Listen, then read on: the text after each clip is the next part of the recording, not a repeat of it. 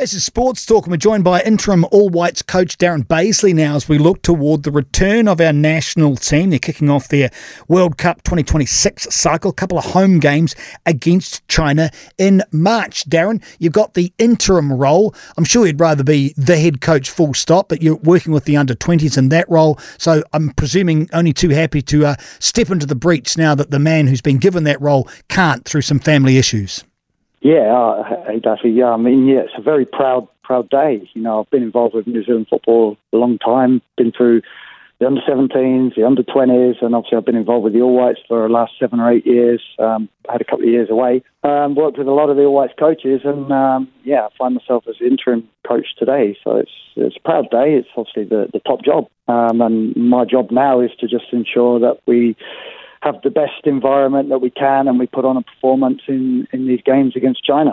So it's essentially a conduit role, isn't it, between the next coach and, and the previous coach? So, what kind of instructions have you got around what you're required to do with the team as part of this build up for the World Cup in, in, in 2026? What, what, what does the role actually entail, do you think? Well, I mean, at this stage, they've just said, you know, you take the role and, and run the tour, run the window. So, yeah, I mean, we'll, we've obviously been doing it quite a long time, these windows and these games. So, you know, we're, we're very lucky. We've got a really good group of players, you know, young players, exciting players.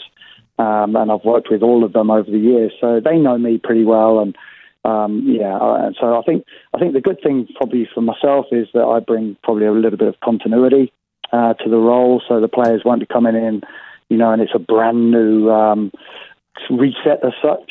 Uh, so yeah, we can get into it pretty quickly, I think, and, um, and get moving ahead and hopefully put on some good performances in, in these March games. So as far as selection is concerned, it, it is a window, so you've got access to all of your players. And how do you go about picking the side? Do you have to do that in cahoots with the incoming coach, or how does that work?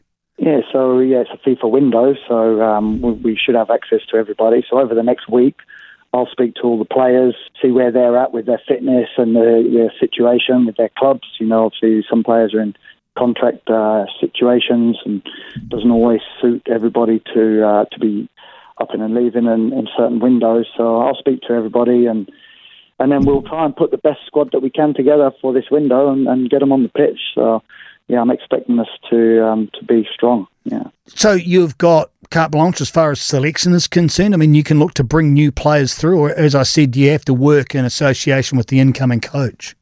Yeah, well, I'll work with the, the people at New Zealand Football. Um, ultimately, like they've said, that you can pick who you want as a squad. So I'll work with our staff that we have, and, and it'll be a collaborative approach.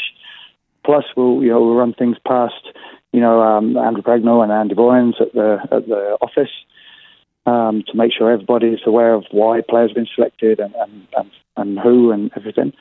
Um, but now we, we've uh, we've been told we can can pick the squad, and like I say, I, I mean I've been involved with this squad for the last two years, um, and it's it's pretty consistent with the players that get selected. It's we've got some depth now, so if players drop out, we've got a lot of depth pieces that, that come in, and, and as they've proved over the last two years, you know, they've done a good job when they have come in. So we'll have some selection issues, selection decisions to make. Um, like I said, it's a we've got a good set of players that are playing now around the world.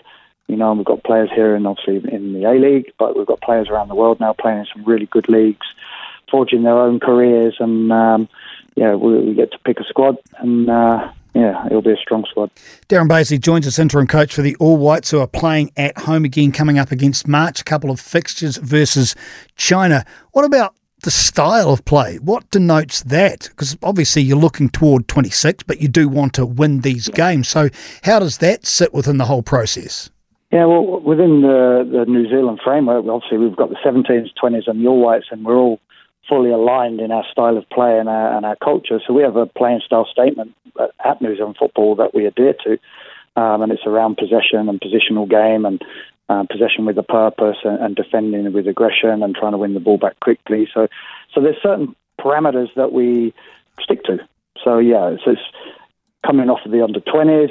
You know, we play the same way as what the All Whites would look to like to play. The under 17s that have recently been successful over in Fiji in their qualifiers. So everybody's aligned. So, you know, I don't think there'll be drastic changes to um, playing styles or, or, philosophy. You know, we want to be brave. We want to play a, pos- a possession game. Um, but we want the players to get on the ball, live on the ball, and, and be brave in how they're going to play and be confident. Um, yes, we want to go out and score probably more goals than we have done in those last four or five games. But when I look back at the games, Peru, Costa Rica, and even the Australia games, the good thing was we created a lot of chances, a lot of goal scoring chances. So whilst we didn't score the goals that we wanted to in those games, we're consistently creating chances, and uh, and we've got enough good players that you know if we give them the opportunity to score, I'm, I'm sure that we'll we'll start scoring goals must be incredibly helpful, very handy, and it's quite pragmatic, isn't it, to have that same style, that, that positional statement that runs right the way through the age grades. That's got to be good for the strength of football into the future. Yeah, well, what what we've been working on is having an identity, so that when people watch a New Zealand team play, they can see how they're trying to play, and and, and then you start forging the identity, you know. And if you add the the culture and the philosophies around the playing style to that. You know, suddenly we've got a, a, an identity when you come into camp, and the players have bought into it really well. And actually, they're the ones that are, are building it and developing it and pushing it to the next levels. Like I say, we've got some really good young players that are constantly pushing um, to try and evolve the squad and make it better. So, yeah, I'm really excited to work with them again. Uh, like I say, I've been working with them for a number of years. Pretty much the whole squad of I've worked with her through an under 17 or an under 20 or an Olympic cycle. Um, and they're, they're a great set of lads that uh, make coaches' lives a bit easier. I'll do some coach talk, process as opposed to result. 80 in the world plays 105 in the world, or is the result extraordinarily important at this stage? Um, I think, yeah, both are important. I'll, I'll, never say that results aren't important. They are. It's why we play football. But, you know, I think as a coach, you you can't guarantee results, but you can you can try to guarantee performances. And what I'd say is, if we get our performances right and we play the way we want to, the results will probably come from that. Like if we're if we're creating enough goal scoring chances through our style of play and our, our possession, then we'll start taking those opportunities and scoring goals and ultimately then winning games. So, yeah, I think it's a, a blend of both. We'll, you know, we want to go and win games, um, but we also want to put on a performance that when people are watching, that they're proud of you know, we are trying. Um, all the coaches involved in the New Zealand setup, we're, we're trying to not change the game, but we're trying to um, make football the best game, make make football really important. And to do that, we've got to inspire the young players with the style of play and the results to to make that happen. You know, we change the game here in New Zealand. We need to get to the next World Cup, you know, because that's the the biggest platform, uh, and from that we'll just help develop and grow the game. Great to chat. Great to hear about what's going on there. And so fantastic that you're so stoked to get this interim role. Darren Bazeley, good on you, mate. Talk again soon, eh? Awesome. Cheers, mate. Catch up soon. One of the scariest things you can hear as a parent is quiet. But if you do get a little quiet time, have a listen to The Parenting Hangover. It's not scary at all. If I bump into a couple and they have a boy and they have a girl, and I'm like, oh, boy, girl, snip. You've got a boy, you've got a girl, get the snip. You're you done. Got- you get to figure out what it's like raising a girl, you get to figure out what it's like raising a boy, save yourself a shit ton of stress and money. You've got your perfect little family. The Parenting Hangover with Clinton Jordan. New episodes every Thursday on iHeartRadio or wherever you get your podcasts.